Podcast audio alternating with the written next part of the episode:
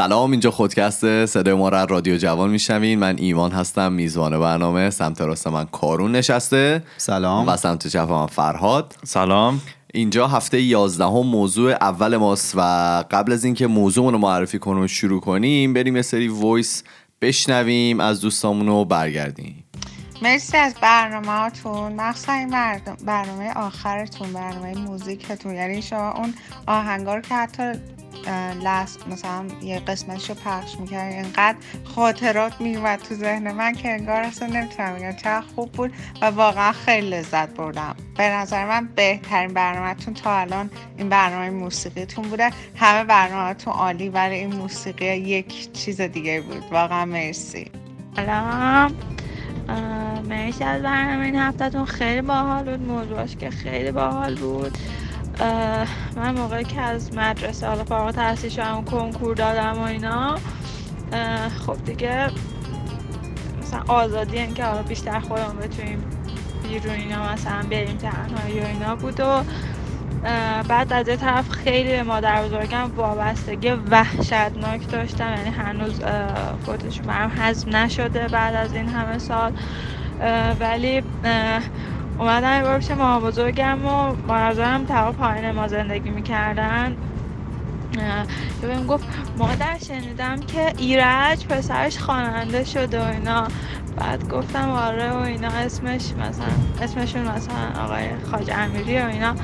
بعد گفت باشه مادر بار واسه من این کاست هاشو بگیر. گفتم خب مامان دیگه کاست نیست و اینا. با چه عشقی هم رفتم. واسهش حالا سیدی هاشو گرفتم و یه سیدی پلیر هم گرفتم که مثلا گوش بدم و خب یک ماه تمام هر وقت می‌رفتم تو خونه مامان بزرگم دیگه پرستارشون همش آهنگای آقای خاج امیری و واسش میذاشتن و بعد مامان بزرگم یک حالی می‌کرد. یعنی قیافشون راضی و اصلا یعنی هیچ وقت نمیشه. من جایی اولا من قبلا خیلی آهنگاش دوست داشتم و اینا. و سر همین حالا مادر بزرگم آهنگ یعنی کنسرتشون هم خیلی اون موقع می‌رفتم جوان تر بودم و یه آهنگ سلام آخر فکر کنم. تو کنسرتش مثلا خب خونده بودن و اینا دیگه واسه من این شد یه خاطره وحشتناک. که وقتی مادر بودم فوت کرد که همیشه اینو گوش می‌دادم. و بعدش هیچ وقت دیگه نمی‌تونم آهنگایشون رو گوش بدم چون اصلا صداشون رو که میشنوم انگار صورت مامان بزرگم یا جلو چشم و خیلی واسم نمی‌دونم ناراحت کنه است نمی‌دونم چیه ولی همون همون صحنه واسه من زنده میشه. همون صحنه که مادر بودم داشت آهنگش رو گوش می‌داد و صورتش اصلا این خوشحال و راضی از این که داره گوش میده. خلاص این یه داستان من با موسیقیه که خیلی وقتا میگم این خاطره خیلی وقتا اصلا یک کلمه هم از صدایشون بشنوم صورت ما بزرگم و اینکه بهم اینو گفتن و بعدش اینا زنده میشه. حالا نمی‌دونم خوبه یا بده ولی آره اینم خاطره من کلا یعنی داستان من با موسیقیه. مرسی از مریم و شبنم که برای ما وایس گذاشته بودن و خیلی هم ممنون. هفته دیگه قبل از اینکه ما برنامه پخش بشه دربیه. بله. و اینکه کاری جان ما براتون آرزو موفقیت می‌کنیم. من اول تبریک به استقلالی ها بگم که این هفته بعد از مدت ها تونستن ببرن. بازی خیلی زیبایی بود. بعد بله. مدت هم نبود تیم سختی بود دیگه.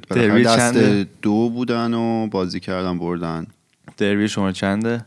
85 آره, آره. پنج... کیه پنج شنبه؟ پنج شنبه چهار و چه دقیقه ایران که میشه 6 و 10 دقیقه صبح ما. 6 و 10 دقیقه صبح. خلاصه موفق باشین دیگه. ولی می‌بینم گریه تو هفته دیگه اینجا این بغل. قبل از برنامه رو که ضبط می‌کنیم میگی اصلا در این مورد صحبت نکنیم. حالا جالب من واقعا فکر می‌کنم استقلالی ها دیگه لیگو دنبال نمی‌کنن. ولی برام جالبه که انقدر هنوز بچه ها امیدوارن و لیگو دنبال می‌کنن. بله میگن که جوجه رو آخر پاییز میشبرن بله. می‌خوای در مورد یه چیزی هم کارو می‌خواد صحبت کنه؟ آره من یه چیزی می‌خواستم بگم. ما یه چند هفته ایه که یکی از شنوندگان سابق و دوستان حاضرمون رو در واقع مدیریت این شبکه اجتماعیمون همه رو دادیم. دست ایشون روژین از تورنتو. ما خواستیم که ازشون تشکر کنیم آره. تشکر کنیم. بعد احتمالا متوجه شدی دیگه یه تغییر سبکی هم توی مدل پستا و مدل کپشن و اینا ایجاد شده. الان توییتر و فیسبوک و اینستاگرام دست روژینه. اینستاگرام ولی خودمون هم هنوز می‌بینی یعنی تمام جوابایی که میدیم آره، جواب خودمونی. خودمونی. آره. جوابا رو خودمون میدیم ایشون. مدیریت می‌کنن ما رو. مدیریت می‌کنم ما رو. خیلی خوب. من می‌خوام این هفته در مورد مهاجرت صحبت کنم. مهاجرت کردم به خارج از کشور. قبل از اینکه بگم خارج کجاست و چه جوری و اینا کامبیز حسینی یه تعریف خیلی خوب از خارج داره که اینطوری میگه. خارج از نظر ما یه جای مشخصیه که یه تصویر مشخصی ازش داریم. خارج همیشه یه جایی بود که مثلا من فکر میگم توش خانوما پشت ماشینای روباز قرمز داشتن رانندگی می‌کردن موهاشون در باد یا مثلا تو استادیوم بدون روسری اینو تشویق می‌کردن. تلویزیونای خارج همیشه زنای خواننده رو نشون می‌داد که می‌خونن. خلاصه من یا بهتر میگم خانواده من وقتی تصمیم مهاجرت گرفتم من تقریبا کودکی ده ساله بودم که کلا یه ندایی از کانادا رفتن تو خونه ما پیچید که فلان عکس رو بگیریم و فلان آزمایش رو بدیم و تا کارا کلا رو به راه شد و ما در واقع رفتنمون قطعی شد. ندا رو شما لبیک بگید. چقدر طول کشید؟ یه 5 6 سالی طول کشید. چون ما خوردیم به اون حادثه 911 911 اه، 11 سپتامبر. آره 11 سپتامبر. و کلا یه 5 6 سالی طول کشید و اینا. اما خب راستشو بگم دیگه اصلا شعورم به جایی نرسیده بود که بخوام بفهم دقیقا چی داره میشه و ما کجا داریم میریم و اصلا نمی‌دونستم من آیا خوشحال خواهم بود یا نه و تنها تعریف هایی که من رو خوشحال نگه می داشت همون تعریف های آقای حسینی بود. من اومدم خیلی سرم اینجای برنامه دو تا حرف از بزرگان جا کنم و مهاجرت واسه خودم و شما و همه تعریف کنم. گرچه گشتم تو این اینترنت به این جملات ضد مهاجرتی آمریکای جهانخوار برخوردم که می‌گفت چه می‌دونم مهاجرت یک نوع چاپلوسی و مهاجرت باید درهاش بسته بشه و فلان و بیسار و الی غیر. حالا خود آمریکایی همشون از اروپا رفتن دیگه مهاجرن. کلا مهاجرن. حالا اون که بمانه. آمریکای شمالی با اون چونه بنده خدا اون ندارن سرخ پوستا رو همه رو روندن. اومدن. اومدن نشستن جاش. آفرین. پولم ندادن. پولشو ندادی گوش دادی. آه. آره. جونشو نداشتی واسه ما پا به پا پوش دادی. خلاصه داشتم میگشتم و اینا تصمیم گرفتم این جمله از پدر خودم بگم که همیشه به من می‌گفتن مهاجرت کمترین کاری که می‌کنه یه نقطه تاریک رو تو گوشه ذهن روشن می‌کنه. حالا ما می‌خوایم یه گریزی بزنیم به حرفای حامد یکی از شنوندگامون که مهاجرت رو و انواع مهاجرت رو برای ما تعریف کرده. بریم بشنویم ببینیم حامد چی گفته. دل کندن از دلبستگی ها و وابستگی ها دور شدن از خانواده دوستا آشناها و جایی که کلی خاطره خوب توش داریم. و در نهایت ترک جایی که توش به دنیا اومدیم بزرگ شدیم و شاید یک عمر توش زندگی کردیم. چیزی که ما اسم مهاجرت رو روش می‌ذاریم. اما واقعا چی باعث میشه که یک فرد همه اینها رو کنار بگذاره و تصمیم بگیره که یک زندگی جدید رو توی یک محیط کاملا بیگانه از نو شروع بکنه؟ به نظر من مهاجرت ارتباط کاملا مستقیمی با سطح رضایت اون فرد از زندگی شخصیش و اجتماعیش داره. اگر بخوایم مهاجرت رو یک قسمت بندی کلی بکنیم به نظر من شامل دو قسمت مهاجرت اجباری و مهاجرت اختیاری یا داوطلبانه میشه. عموما توی مهاجرت اختیاری شخص تصمیم می‌گیره به دلایل تحصیلی، کاری یا ترکیبی از این دوتا و در مجموع ساختن یک زندگی بهتر کشورش رو ترک بکنه و توی یک محیط جدید زندگی بکنه. و در مهاجرت اجباری دلایلی مثل جنگ یا مشابه این وجود داره که خوشبختانه خیلی راجع به کشور ما صدق نمی‌کنه. اما واقعا خیلی وقتها پیش میاد که مهاجرت به دلیل فرار از محدودیت هاست خیلی وقتها چیزهایی توی سطح جامعه فرد وجود داره که باعث میشه که از اون جامعه دل سرد میشه و تصمیم می‌گیره برای شکستن این محدودیت ها کشورش رو ترک بکنه و در نهایت به نظر من دسته آخر که شاید بدترین نوعش باشه کسایی هستن که من اسم رویای پوچ رو روش می‌ذارم. که شاید فقط و فقط اون طرف مرزها رو یک مدینه فاضله می‌بینه و شاید هیچ هدف خاصی رو دنبال نمی‌کنه و فقط و فقط به این فکر می‌کنه که اگر من خارج از کشور باشم خیلی پیشرفت می‌کنم خیلی موفق میشم. اما واقعا نمی‌تونه به خودش یا دیگران جواب قانع کننده ای بده که بعد از مهاجرت قرار برای تو چه اتفاقی بیفته و قرار چه هدفی رو دنبال بکنی. اما آیا واقعا مهاجرت به همینجا ختم میشه؟ همین که شخص پاش رو از کشورش بیرون بذاره و به کشور مقصد برسه همه چیز تمومه همه چیز خوبه؟ به نظر من که نه و شاید خیلی وقتا معضلات مهاجرت بعد از اینکه طرف به کشور مقصدش می‌رسه تازه شروع میشه. اولین و بزرگترین مشکلی که شاید بهش برمیخوره ارتباط برقرار کردن با دیگرانه. خیلی وقتا زمانی که فرد با دانش زبانی لازم اقدام به مهاجرت نکرده باعث میشه که توی ارتباط برقرار کردن با دیگران به مشکل بر بخوره و گاهن این قضیه باعث سرخوردگی، افسردگی و خیلی مشکلات دیگه میشه. و گاهن این ارتباط برقرار کردن با دیگران توی بعد فرهنگ تعریف میشه.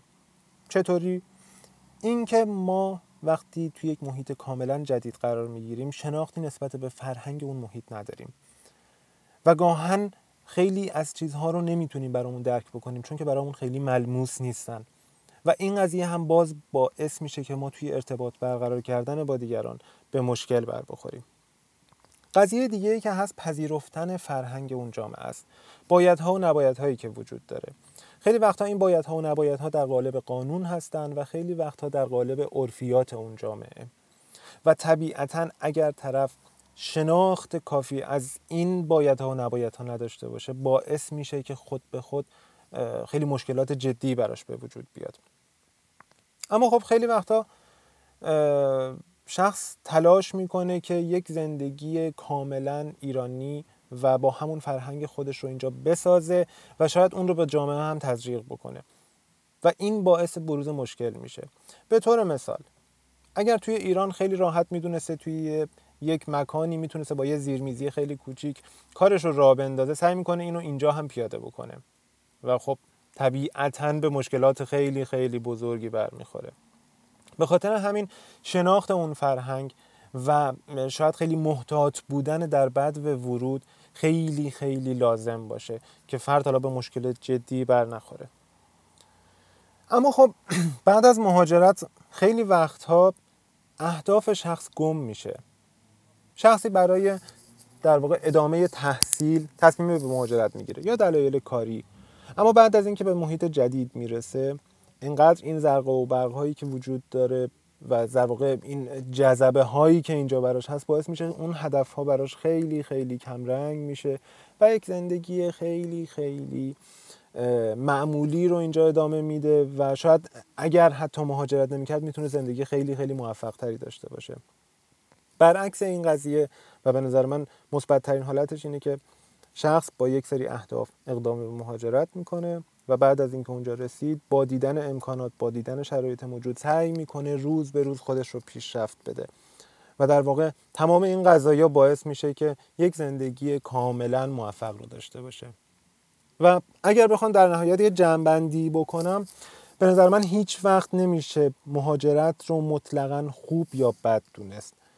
بلکه به نظر من مهمترین قضیه اینه که شخص بدونه که از زندگیش چی می‌خواد و اهدافش رو در درجه اول برای خودش تعریف بکنه و اگر تونست که به خودش جواب قانع کننده ای بده حتما. چرا که نه؟ به نظر من حامد خیلی کامل تعریف کردین طبقه بندی های مختلف مهاجرت و ولی خب یه چیزی که به نظرم خیلی مهمه که بهش اشاره بشه اینه که مهاجرت چیز کاملا شخصیه و تو نمی‌تونی انتظار داشته باشی که حالا اگر که تمام راههایی هم که من رفتم و مثلا کارهایی که من کردم و یکی مو به مو هم انجام بده دقیقا به جایی که من هستم برسه. منم نمی‌تونم همین انتظار از بقیه داشته باشم. در ادامه حرفای حامد حالا من یک کتابی خوندم که اسم کتاب هست روانشناسی فرهنگی به نوشته آقای استیون هین که ایشون یه قسمتیشو به مهاجرت اختصاص دادن و راجبش صحبت می‌کنن.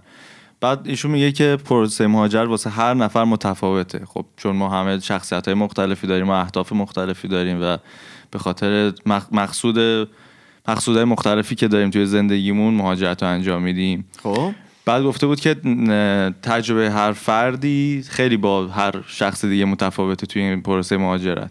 بعد تحقیقات زیادی درباره مهاجرت و گرفتن و آمیخته شدن با فرهنگ جدید انجام شده. ولی هیچ کدوم نمیشه به همه افراد نسبت بدیم ولی تا حدی برای مثلا اکثریت مردم اومدن یه پترنی و یه الگویی و طراحی کردن. میگن که شیش ماه اول مهاجرت اسمش هانیمونه یا ماه اصل. آره. خیلی خوبه و خوشگله و شما جذب زیبایی های اون کشور جدید میشین جای جدید میشین و خیلی خوش میگذره و باش حال می‌کنین و اینا. برای خود من اینطوری بود که ما ماه دسامبر اومدیم کانادا و خب اون موقع یه برف خیلی درست حسابی اومده بود اینجا و فکر کنم اون موقع می‌گفتم مثلا تو چندین سال گذشته همچین چهل برفی سال گذشته همچین برفی نیومده بود. آره 2008 بود. آفرین. بعد خب ما هم تقریبا از اصفهان اومده بودیم اونجا هم زیاد برف نیومد اصولا. خیلی همیشه خشک بود و برف میاد اصلا اصفهان؟ خیلی کم به ندرت خب. خیلی کم. بارش کلا اونجا کم متاسفانه. بعد حسابی دیگه ما ذوق و شوق و آدم برفی ساختن و کلا عشق حال می‌کردیم تو این برف دیگه. برف. ما اون 2008 که میگه ما یه جایی زندگی می‌کردیم به اینجور سبک خونه ها میگن تاون هاوس که مثلا چه می‌دونم 15 تا خونه یه شکل هم چسبیده و هم خونه و چسبیده و هم طوری کنار هم ساختن و اینا.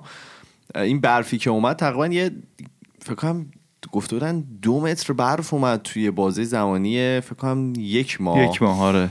و خب رفتن روی سقف این خونه هم زیاد راحت نبود و دیگه ما نمی‌دونستیم اینطوری و اینا.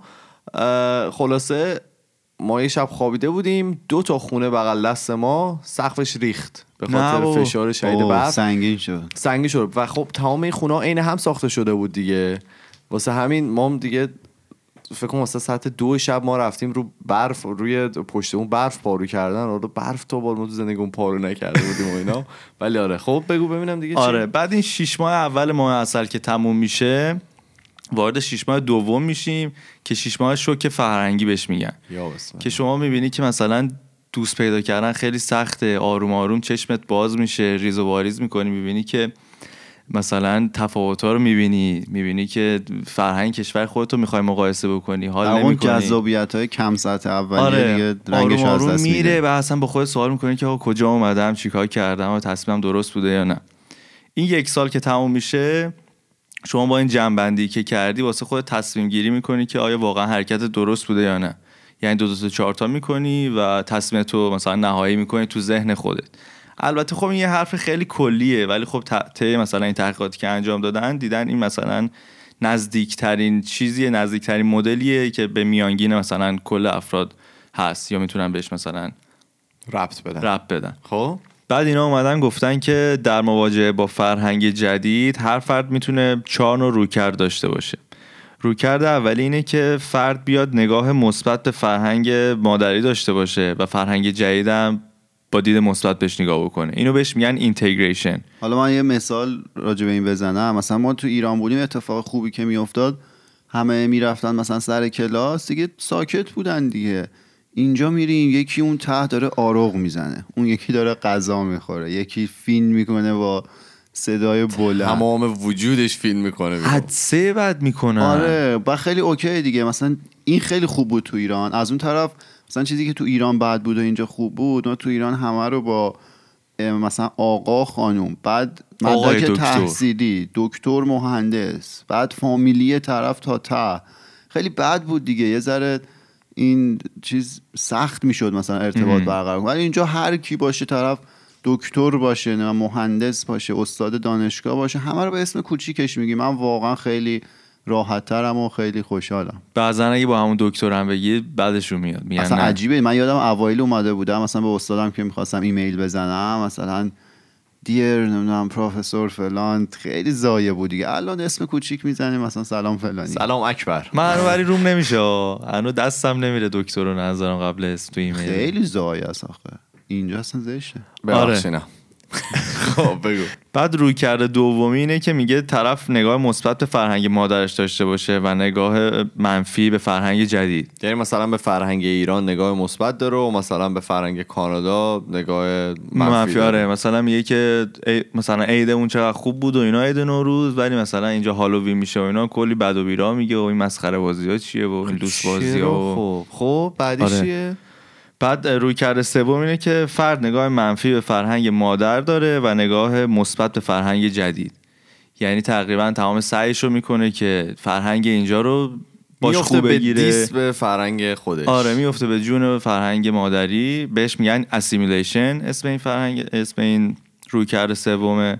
و رویکرد آخری رویکرد چهارم اینه که فرد کلا هیچ کدومی از این فرهنگا رو قبول نداره دیگه. نه اه. فرهنگ کشور جدید رو قبول داره این دیگه نه فرهنگ میشه. آره نه فرهنگ خودشو. این البته خیلی درصدشون کمه توی مهاجرا. بهشون میگن یعنی به این رویکرد میگن رویکرد مارجینالیزیشن یا همون مثلا انزوا و گوشگیری و اینا. این مورد سوم اتفاق بیفته من خیلی ناراحت میشم اینایی که میان مثلا هویت خودشون رو یادشون میره ریشه خودشون که مثلا از کجا اومدن. اینا شروع می‌کنن دیگه ما ایرانی ها بدیم و فرهنگمون بده و اینا خوبن. به نظرم خیلی نسبت به سنی که میای توی فرهنگ جدید خیلی ربط داره. به نظرم بیشتر به شخصیت خودت و اینکه چقدر ارزشاتو بدونی ربط داره. آخه فکرشو بکن مثلا چون یه بچه دوازده ساله که از ایران میاد مثلا فکرشو بکن هیچ انگلیسی بلد نیست تازه اومده رفته چه می‌دونم اینجا دبستان.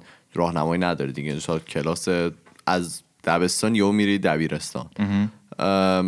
رفته دبستان حالا بماند این همه چیزای نجات پرستی که بهش میگن و فلان و این حرفا. واقعا فکر کن تو اون سن باورش میشه دیگه. فکر کن مثلا یه بچه 12 ساله تمام اطرافیانش بگن چه بدم ایرانیا فلان ایرانیا 20 سالن فلان. اینطوری به نظر من باورش میشه. این سنه به نظر من خیلی مهمه که به یه تعادل فکری رسیده باشی. دقیقا. همین نویسنده هم اومده بود از لحاظ سنی بررسی کرده بود. گفته بود هرچی جوانتر باشید هرچی مثلا شخصیت شکل نگرفته باشه شما بیشتر به سوی اون اسیمیلیشن سوق آره پیدا بحران می‌کنید. بیشتر. ولی خب حالا من دیدم دیگه آدمایی که سن بالاتر هم اومدن و طرفت العینی همه چی رو یادشون رفته و بعد منتظرن پاس اون کشوره رو بگیرن و خودشونو اون کشوری حساب کنن. نه اون که صد درصد همه همچین چیزی رو دیدیم. خب دیگه چی؟ آره بعد بهترینش هم پیشنهاد داده بود که همون اینتگریشن است همون مورد اولی که شما هم فرهنگ مادرتو مثلا فرهنگ کشور مادر رو به خوبی ازش محافظت بکنی و هم فرهنگ کشور جدیده که توش میری که خب فکر می‌کنم که هممون قبول داشته باشیم اینو یا قبول داریم که این خوبه ولی اینکه چقدر انجامش میدیم؟ نه آخه خوب بودنش که آره ولی خیلی ها هستن که دارن سعی می‌کنن به قول به قول حامد یه جوری اون فرهنگ کشور مادره اگرم درست نبوده رو یه جوری اینجا غالب بکنن دیگه. مثلا ما یه چند نفر داشتیم به خاطر دادن رشوه توی هفته گذشته توی از شهرداری اومدن قپونی زدن و بردنشون. نه بابا. آره. خب این درست نیست دیگه فکر کنم اینا ضد فرهنگ ها مثلا این فرهنگایی که راجبش داره حرف می‌زنه فرهنگای فرهنگای خوب مثبته. و آره اینجور صحبتات آره بعد خب. میاد راجع به کالچر شاک صحبت می‌کنه دوباره شوک شوک, فرهنگی. فرهنگی بله. وقتی که ما برمیگردیم مثلا واسه یه سفر به کشور مادر خودمون مثلا واسه سفر تابستونی واسه عشق و حال برمیگردیم ایران و میگه که دلم پر از این قضیه حالا میگم چرا؟ برو. اوه اوه، چشمای ایمان رفت پشت سرش. برو بهت میگم. خب. آره میگه یک ماه حدودا طول می‌کشه که شما اصلا بفهمی که چه اتفاقاتی افتاده تو این مدت که نبودی. مثلا یه سری اصطلاحات جدید اومده باش نمی‌فهمی اصلا مردم چی میگن. یه سری عادت های مردم تغییر کرده خلق و خوشون تغییر کرده و اینا. و بعد این یک ماه آروم آروم تو دوباره میشی یکی مثل همون افرادی که داره تو اون جامعه زندگی می‌کنه و به قبل مهاجرتت برمیگرده. کارون اوایل که اوایلی که اومده بود اینجا ما با هم دیگه شروع کردیم رفت و آمد کردن. مونده بود که این اصطلاحاتی که من بلدم از کجا بلدم؟ آره همین. من الان می‌خواستم همینو بگم. این اصطلاحاتی که شما اینجا به کار میاد واقعا ما تو ایران نمی‌گفتیم. بعد من چند تا از اینایی که اینجا زیاد به کار میارم تو این گروه فوتبالیمون دو سه بار گفتم. اونا هم همینجور قالب تویی کرده بودن که چی داری میگین اصلا کجا داره؟ از کجا بلدی؟ این از کجا داره میاد؟ آره خلاصه. ما خیلی با فرهنگ خودمون بروزیم اینجا حتی. من- جلوترین من یه چیزی رو بگم گفتم اینجا من خیلی ناراحتم از یه چیزی. ببین من یه چیزی رو خیلی رون اعصاب من داره راه میره. اینکه بعضی از دوستانی که حالا ما اینجا داریم آقا تابستون میشه میرن ایران. یارو سه ماه میره ایران عشق و حال و پارتی و هم تمام استوریا چیپس و ماست توشه. یعنی اصلا امکان نداره. بعد میره اونجا برمیگرده میاد اینجا به صورت انگلیسی تو فیسبوک و اینا می‌نویسه میگه رفتیم اونجا اذیت شدیم تو من فلان کس بهمون گیر داد 20 سال کس بهمون گیر داد. آخه برادر من. رفتی خودزنی اونجا می‌کنه سه- یعنی؟ آخه نمی‌دونم نمیفهم دقیقا چیزش چیه. سه ماه رفته اونجا عشق و حال کرده بعد برمیگرده اینجا. حالا فارسی هم مینوشتی. اوکی فارسی تمام کسایی که می‌دونن داری چرت و پرت میگی مثلا میفهمیدن. انگلیسی می‌نویسه آبرو ما رو هم می‌بره علکی. رفت نمیگه رفتم اونجا. سه ماه من اونجا اشغال کردم و چیپس و ماست زدم آره، اومدم ایمان این خیلی رو مخشه. همیشه, همیشه میگه. میگه. آخه خیلی بده دیگه. من حالا من فکر کنم اتفاقی که میفته من اینجا هفت سال با یه نفر که حالا خارجیه شروع کردیم با هم دیگه دوستی کردن و چه می‌دونم با هم دیگه تازه رابطه خوبی درست کردیم. آقا این میاد استاتوس این بابا رو می‌خونه اصلا همه چی میپره باز. میاد دکمه ریست رو می‌زنه و میره و میاد. بی تربیت. خیلی خوب. کارون دیگه تو چی؟ تو داری چیزی؟ من این تعریف رسمی و اینا تموم شد. با اجازه. من میگم الان بریم تجربیات شخصیمون رو بگیم دیگه که چجوری اومدیم و فکر کنم مال تو از همه ما متفاوت تر باشه دیگه. خب من اون آخر پس بگم. شما اول بگید.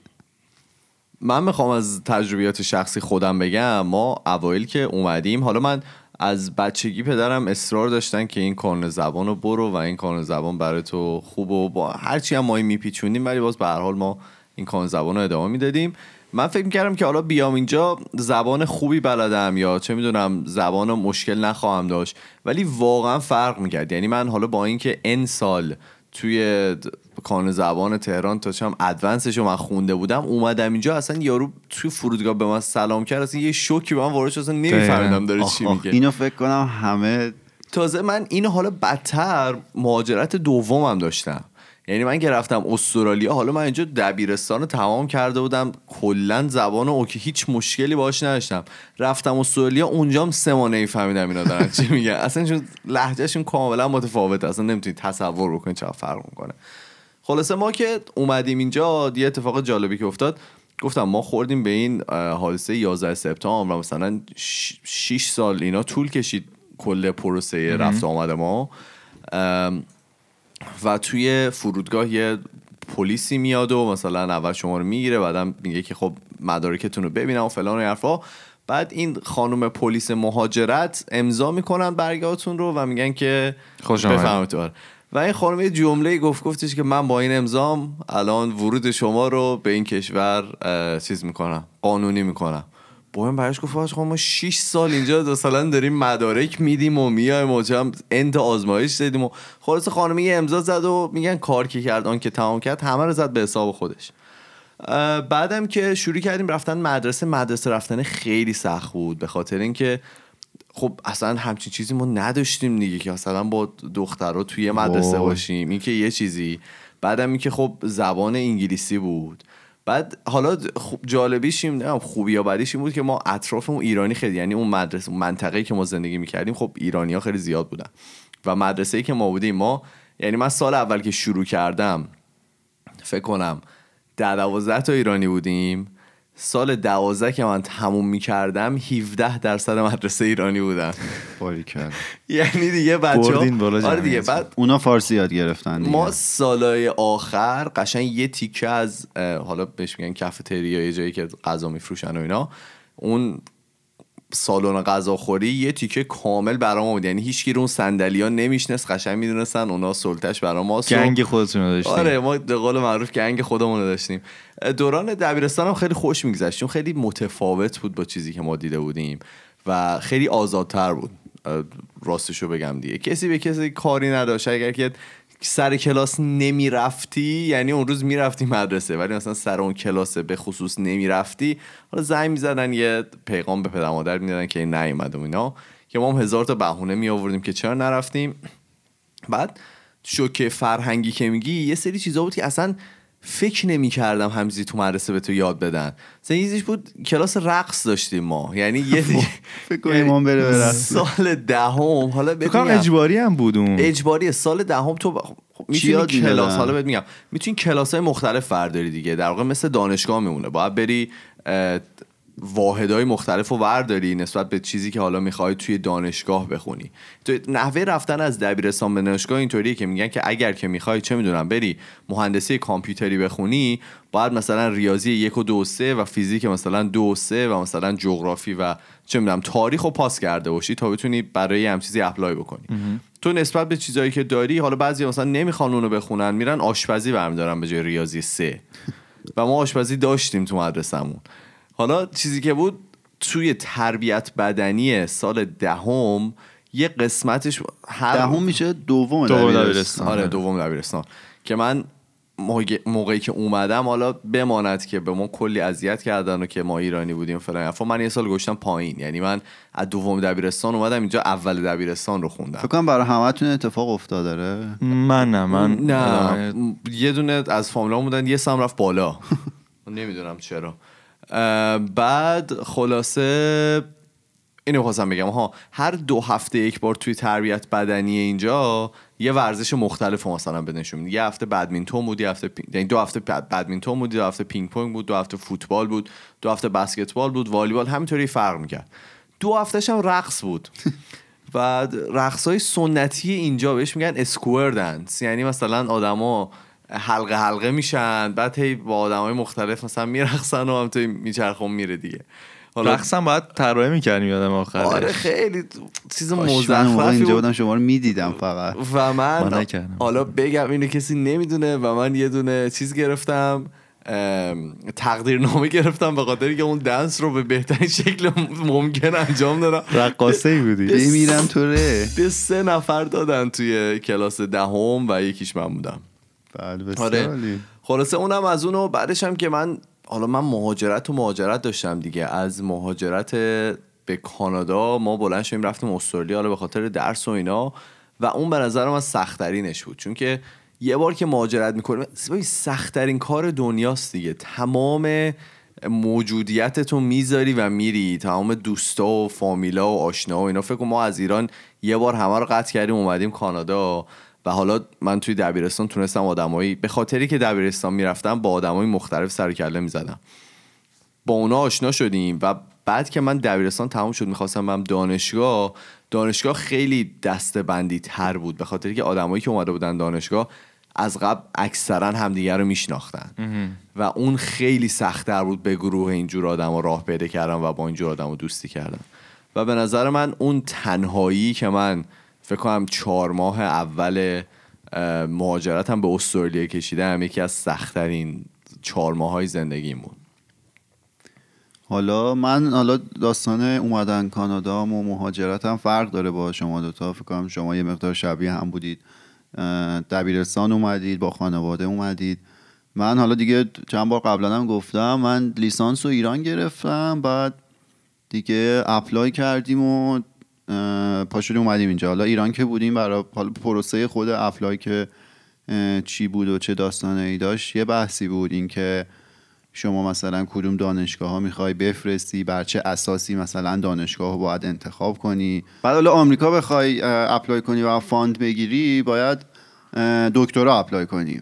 بعد من خودم خیلی علاقه به دکترا خوندن نداشتم هیچ وقت ولی یعنی چی؟ یعنی از لیسانس, لیسانس؟ یه تیکه آره بعد- دیگه آمریکا یه تیکه میری آه، تو دکترا دکترا رو باید apply کنی یعنی یه آره، تعهدی باید بدی. دکترا مستقیمه ولی فقط به اون fund میدن یعنی master بخوای بخونی fund نمیدن مگر در شرایط خیلی خاص اونم fund کامل نیست. دورش چقدر ببخش اون دکترا بخوای بخونی؟ بستگی به استادش داره چهار پنج بستگی چقدر paper تو چه زمانی بدی. من نمی‌دونستم. نفهم یعنی تو فوق لیسانس رو جهشی می‌کنی،؟ جهشی میپری از روش؟ آره دیگه آمریکا بخوای fund بگیری باید فقط fund رو به دکتراها میدن. ولی خوشبختانه کانادا اینجوری نیست. آخه اونجوری هم منطقی تره دیگه. یارو دانشگاه میگه که من مثلا دارم هزینه می‌کنم تو حداقل مثلا چهار سال اینجا باش paper خوب بده. ولی خب وقتی master می‌خونی چون دورش کوتاه‌تره اونقدر وقت نداری اصلا paper مناسب بدی. درست. آقا حالا خلاصه ما زده بودیم یه دانشگاهی تو کالیفرنیا. از قبل به طرف ایمیل زده بودیم. استادم جواب داده بود که تو هم رزومت خوبه و من تو رو می‌گیرم و اینا. دیگه ما تو رویاهامون رفته بودیم لس آنجلس و قرار بود بریم اونجا. ولی خب خوشبختانه جاهای دیگر هم من apply کردم. شما ایرونی LA شده بودی دیگه.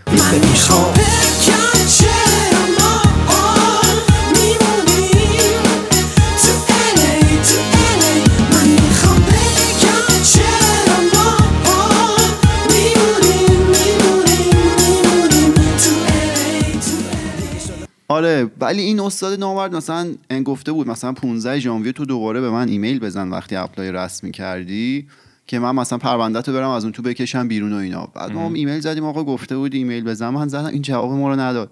بعد دوباره یکی دو هفته دیگه من بهش ایمیل زدم. خلاصه هیچ وقت اون آدم دیگه جواب من نداد احتمالاً مثلا یه دانشجوی بهتر پیدا کرده بود.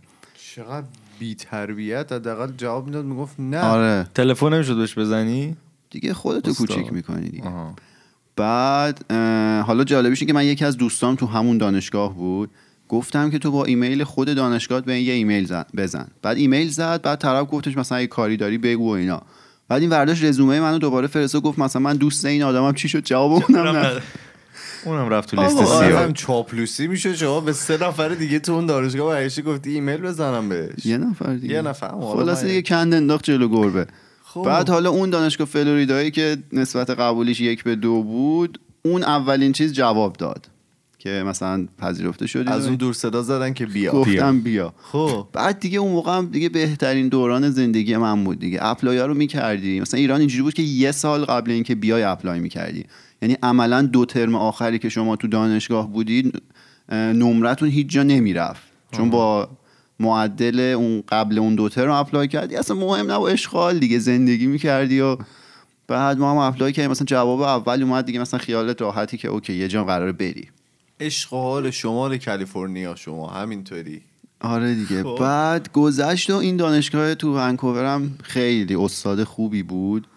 به من جواب داد و مثلا همه چیز okay شده بود و اینا. بعد من با یکی از دوستام هم اینجا صحبت کردم. گفت آره بابا مثلا این استاد عالی و خلاصه ما هم اینجا دو تا دوست داشتیم ایمان و مهرداد. دیگه گفتیم ونکوورم که آب و هوا عالی و فقط یه ذره گرونه دیگه پاشیم بیایم اینجا.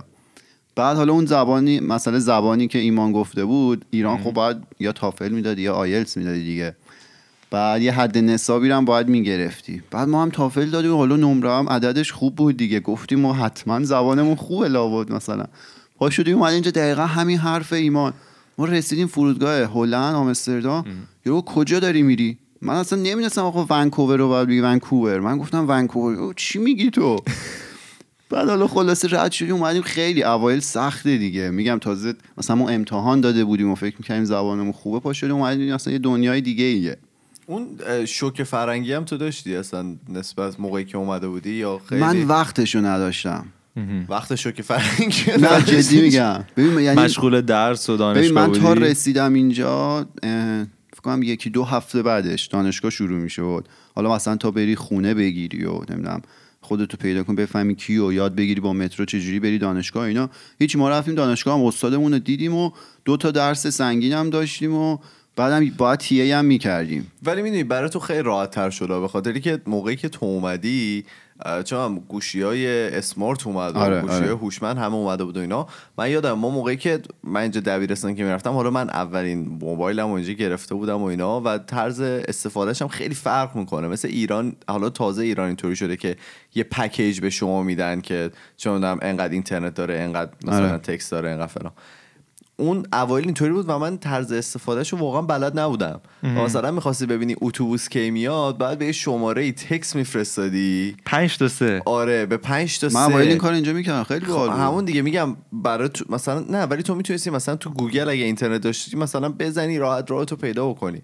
ولی برای ما خیلی سخت بود موقعی که ما اومدیم خیلی آره من همیشه. می‌گفتم مثلا اینکه گوشی های هوشمند بود و اینترنت بود خیلی کمک می‌کنه که تو راحت تر تو شهر جا بیفتی یعنی من فکر می‌کنم اگه قدیم بود من مثلا نقشه باید وام می‌کردم چیکار باید می‌کردم؟ حالا خلاصه میگم ترم یکم خیلی سرمون شلوغ بود دو تا درس سنگین و یه درس هم که باید تی ای وای میستادیم. امتحان سعی می‌کردیم. استادیار آره. دستیار استاد؟ آره. چی میشه تی دقیقا؟ همین دستیار آموزشی مثلا. خب. بعد نمی‌دونم امتحان سعی کنی بری مراقب وایسی خیلی باحال بود. یعنی سرم شلوغ بود خیلی نفهمیدم که داستان چی و واقعا اون شیش ماه اول شاید خیلی سخت نگذشت. بعدم دیگه دوباره همچنان سر شلوغ بود و نمی‌دونم بفهم internship بری و درس رو ادامه بدی و بعد تو از این چهار تا رویکردی که من ازش حرف زدم هیچ کدومش یعنی تو هیچ کدوم از این فازا من فکر نرفتی کنم و رویکرد دومی بودم. دومی بود که مثبت به فرهنگ مادری و منفی به آره اینجا. من یه ذره اینجوری بودم که آقا مثلا چرا اینجوری مثلا من یادم باشگاه که رفتم اولین بار اینجا باشگاه رفتم. اشتباه می‌زدی همه چی نه حالا اون ایران من یادم ما باشگاه می‌رفتیم. آقا ملت مثلا می‌رفت زیر مثلا پرستینه بزنه صدا میره آه او بلند مثلا انرژیشو تخلیه کنه. آه اوه. بلند. بله. بعد من اینجا رفته بودم باشگاه شنیدم یکی از باش میگه بعد دوباره مثلا ست دوم خدا این چه صدای مسخره یا؟ خود تو داری مثلا 100 کیلو می‌زنی نباید این صدا رو فرق می‌کنه. آره گفتم واسه که انرژی تو تخلیه کنی. نباید باید یه صدای درست به تا مدت هم اینو به بقیه می‌گفتم. بعد یه ذره زمان گذشتم بابا درستش اینه این بنده خدا نمی‌خواد مثلا بقیه رو اذیت کنه و همچنان خودش هم تخلیه کنه به جای اینکه اون آه ایرانو بزنه اینجا یواش کوچیکی آره. از دو تا از این جیما اینجا انداختم بیرون به خاطر ستای مضاعفی که آره. ایجاد می‌کردن خودش آره ولی من خودم اوایل واقعا اونجوری بودم که فکر می‌کردم مثلا فرهنگ ایران خیلی خوب و اصلا یه چیزی مقابله می‌کردم یعنی. آره انگار دوست نداشتم که باور کنم یا قبول کنم که مثلا فرهنگ اینا خوب ولی خب واقعیت اینه که اینجا فرهنگشون خوبی های خودشو داره بدی های خودشو داره. عینا فرهنگ ما هم همینه. ولی ببین من به این کاملا اعتقاد دارم که اگه تو می‌خوای اینجا در واقع می‌خوای توی خارج از کشور موفق بشی باید یه سری از فرهنگ اینجا رو قبول بکنی. باید یه سری. چیزا از فرهنگ اینجا رو قبول بکنی. باید قبول بکنی که باید انگلیسی یاد بگیری. باید قبول بکنی که مثل اینا رفتار بکنی. باید قبول بکنی که شاید توی حالا باشگاهی که میری سر صدا زیاد ایجاد نکنی تو کلا صف نزنی، رانندگی آره، درست کلا بکنی. رانندگی درست بکنید آقای فراجان من که ماشین ندارم. ولی میگم خیلی ها اینو قبول نمی‌کنن و فکر می‌کنن که نه کاری که خودشون دارن می‌کنن درسته و خب نه، میشه که آبروی. من همه جا میره. بچه ها خودشون ستایی میرن مکزیک آبروی من تو مکزیک من اینجام آبروی من اونجا. آره ولی به نظر من دقیقا تو از اون لحظه ای که بپذیری که چیزی که تو هستی یه خوبیایی داره یه بدیایی و چیزی که اینا هستن خوبی و بدی خودشو داره و حالا تو تلاش تو بکنی که بیشتر جا بیفتی و در واقع خودتو وفق بدی به نظر اون لحظه تو شروع می‌کنی به بردن. از اون لحظه به بعد می‌بری. یه چیز نمی‌دونم شما دیدید یا نه. من, من که خودم تو خودم خیلی دیدم و تو اطرافیان. اینه که مثلا یه سری قانونای اینجا رو بهش میخندیم. میگیم مثلا مسخره بازی اینا بگیم بابا خودمون ایرانی ما انقدر زرنگیم و انقدر کارهای بهتر بلدیم بکنیم و اینا و قشنگ علنا میایم قانونای اینا رو دیس می‌کنیم زیر پا می‌ذاریم تو روز روشن و بعد با می‌خوایم با شیوه های خودمون پیش بریم و بذاریم تو صف و زرنگ بازی. نمی‌دونم این خاطر اینجا گفتم یا نه من یکی از کسایی که باش کار می‌کنم این خاطر برای من گفته بود. میگفتش که یه حالا اینجا موقعی که می‌خوان خونه بسازن تو مثلا حق نداری مثلا چه این خاکی که خاک برداری که می‌کنی. خاکی باید بره جای مثلا از قبل تعیین شده ریخته بشه. نمی‌تونی هر جای این کارو بکنی. واسه یه دوست ایرانی بود و ایشون یه زمینی خریده بودن توی یکی از بهترین جاهای شهر رو ایشون شروع می‌کنن خاک برداری کردن می‌بینن که خب بغل دست زمینشون یعنی چسبه زمینشون یه دره خیلی بزرگیه که جز زمین خودشون به حساب میاد. دره. بایر. آره بعد ایشون دیدن که خب چرا من پول بدم برم مثلا کامیون بگیرم بریزم جای دیگه هم میریزم پایین. خلاص خودشون ریختن پایین دیدن که خب هیچی به هیچ جا گفتن چقدر اینا مملکت احمقی نمی‌دونن میشه این کاری کرد. رفتن اعلامیه دادن به بقیه اطرافیان که شما مگه خواستین بریزین نه اینجا خلاصه ایشون یه سه ماهی اندازه یه دونه خونه هشت طبقه اونجا خاک میریزن و پر میشه یعنی آره اون اونجا دره. پر لب لب پر میشه اون دره و از چیز میان از دوستان شهرداری؟ شهرداری و کسایی که بهش میگن انوایرمنتال کسایی که به محیط محیط زیست. زیست محیط زیست میان ببینن که چی شد اینجا تو چیکار داری می‌کنی؟ ماهیا مردن. آره خلاصه میان و هم ایشون رو دو میلیون و نیم جریمه می‌کنن. دلار. آره دو میلیون نیم دلار جریمه می‌کنن و زمینشون هم ازشون می‌گیرن که اونم چهار میلیون دیگه است. یعنی مصادره میشه زمینشون دیگه. و می‌فهمن که 20 میلیارد تومنی. آره ایشون پایین خاکو. گذاشتن. آره. یارو فکر کرد واقعا مثلا زرنگ دیگه و دیدیم که نه واقعا زرنگ نیست. حالا چیزی که می‌گفتن می‌گفتن که این پایین یه روده و تو این رود تمام این سمنا مثلا ماهی های سمن میان تخمریزی می‌کنن و اینا و ایشون دیگه. مثلا فکر کنم یه, یه میلیون سمن کشته بودن حالا. اینا محیط زیست هم حالا خیلی پیازاقشو زیاد می‌کنه ولی خب کارشون اشتباه بوده دیگه. با ذهنیت ایران اومدن و یه کار اشتباه کردن. آره حالا من ادامه بدم. مثلا من اومده بودم خیلی برام جالب بود نظمی که اینجا دارن. مثلا ما دانشگاه که رفتیم من مثلا یه دور رفتم حالا منشی دانشکده اون کسی که تو آفیسر مثلا یه دور می‌بینی تمام کاراتو دیگه انجام میدی. همه چیزم از قبل برای تو ست شده. ایمیل تو داری کلید در ورودیت مثلا دقیقا آزمایشگاه خودت کار می‌کنه و اون دوتا اتاق دیگه که می‌تونی بری. هیچ جای دیگه امضای اضافه نباید بگیری هیچ بدبختی نداره. حالا ما ایران بودیم پروسه فارغ و تحصیل شدن ما یه مکافاتی بود. یعنی بچه ها مثلا همه کاراشونو کرده بودن دم اومدنشون بود.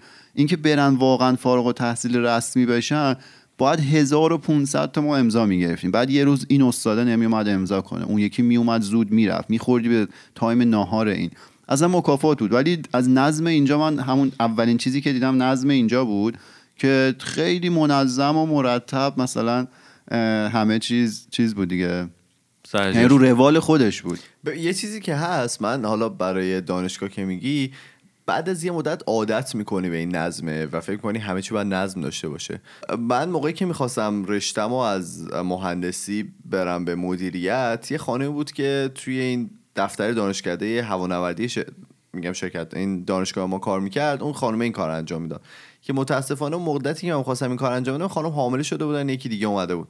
ببین این خانومی که جدید اومده بود هیچی نمی‌دونست و من باید مثلا روزی دو بار می‌رفتم و برای این خانم توضیح می‌دادم. که نه اگه من مثلا این نمرم و مثلا اینجاست به خاطر اینکه من توی سال 2013 گرفتم و مثلا 2013 این قبول بوده و اگه اون موقع قبول بوده الان هم قبوله این میگم به این نظم عادت می‌کنی ولی اگه نا... بی نظمی می‌بینی اصلا واقعا میره رود افکارتو مخشوش می‌کنه آره دیگه حالا من از ایران اومده بودم ولی اولین چیزی که به چشمم خورد این نظم اینجا بود. بعد دیگه بخش خودم رو طولانیش نکنم ولی یعنی این خیلی خوب بود برا من که هدف داشتم و تقریبا می‌دونستم چه مسیری رو قرار برم. این کمک می‌کرد که اون سختی اولش خیلی به چشم من نیاد. ولی خب واقعا سخته شاید باورتون نشدم دلش برای چیزای عجیبی ممکنه تنگ بشه. که حتی من بگم مثلا دلم برای موندن توی ترافیک اتوبان همت جلو برج میلا تنگ می‌شد شما باورتون نمیشه. ولی واقعا دلم تنگ می‌شد. دلم برای مثلا رانندگی کردن تو تهران این که از همه ور ماشین میاد رو تنگ می‌شد چه می‌دونم مثلا اینکه فوتبالای ایران رو ببینی برنامه 90 رو ببینم خیلی چیزای ساده است. یعنی به کسی میگی مهاجرت می‌کنه شما اولین چیزی که به ذهنتون می‌رسه چون دلت برای دوست و خانواده و اینا تنگ میشه. آره اینا که همش هست هیچی. شما دلتون برای خیلی مسائل جزئی دیگه هم ممکنه تنگ بشه. ولی تنها چیزی که ممکنه کمک کنه اینه که شما تسلیم نشید دیگه. بخواید که رو به جلو برید و ادامه بدید و از این داستانا دیگه. آره در مورد هدف که میگی ما در واقع خانوادگی هدفمون این بود که ما از اولش گفتیم که ما تا این چهار سال رو پر نکنیم و پاسپورت مثلا چه هم کانادایمون رو نگیریم هیچ وقت بر نمیگردیم. و همین شد که ما واقعا هشت سال موندیم و من اولین سفرم به ایران از هشت سال بود دیگه. خلاصه این هدف داشتنه من نظر یعنی- من خیلی مهمه. دو تا چهار سال خب دیگه موندیم دیگه. دیگه موندیم که دیگه دستتون به. موندن آره، گرم شد. بعد رفتیم دانشگاه و بعد رفتیم سر کار و اینا دیگه نشد. حالا من اگه بخوام جمع بندی کنم حرفای امروزمون رو من فکر کنم شاید دو تا موضوع باشه که خیلی مهم باشه. یکی اینکه حالا هر کسی از هر کشوری که میره حالا ما داریم راجع ایرانی حرف می‌زنیم میریم کشورهای دیگه. اول سعی کنیم واقعا فرهنگ اونا رو بد ندونیم. یعنی سعی کنیم با فرهنگ اونا کنار بیایم جا بیفتیم. از اون طرف فرهنگ خودمون هم بد ندونیم. یعنی اون روی کرده اولی که فرهاد گفت و در راستای مثلا یک پارچه شدن جلو بریم و خوبای هر دوور رو داشته باشیم. و مورد دوم اینه که اگه هدف داشته باشیم و تسلیم نشیم روی اون هدف قطعا موفق میشیم میگه اگه شما همیشه تلاش کنید و زمان بذارید و هر روز برید بشینید سر اون کاری که باید قطعا به نتیجه می‌رسید. ممکنه طول بکشه ممکنه سخت باشه ممکنه ناامید باشه. ناامید بشید ولی قطعا به اون نتیجه می‌رسید. خیلی خوب. اینم بود موضوع اول هفته 11 ما. از حامد هم تشکر می‌کنیم که برای ما وایس فرستاده بود و این موضوع رو پیشنهاد داده بود. شما هم به ما بگید که اگر که مهاجرت کردید به اون بگین کجا رفتید و اون اتفاقات اولیه که براتون افتاده بود چجوری بود؟ چجوری با اونجا تطبیق بده کردید؟ اگر هم می‌خواید مهاجرت کنید چه برنامه ای دارید؟ هر کلا راجع به آره، مهاجرت هر چی. دوست دارید بگید دیگه. یکی از موضوعاتی بود که خیلی درخواست شده بود که در موردش صحبت بکنیم. ما خیلی در واقع خودمونی راجع به اتفاقاتی که برای خودمون افتاده بود صحبت کردیم. ما میریم و فردا با یه موضوع جدید دیگه برمیگردیم. فعلا خدافظ خدافظ خدافظ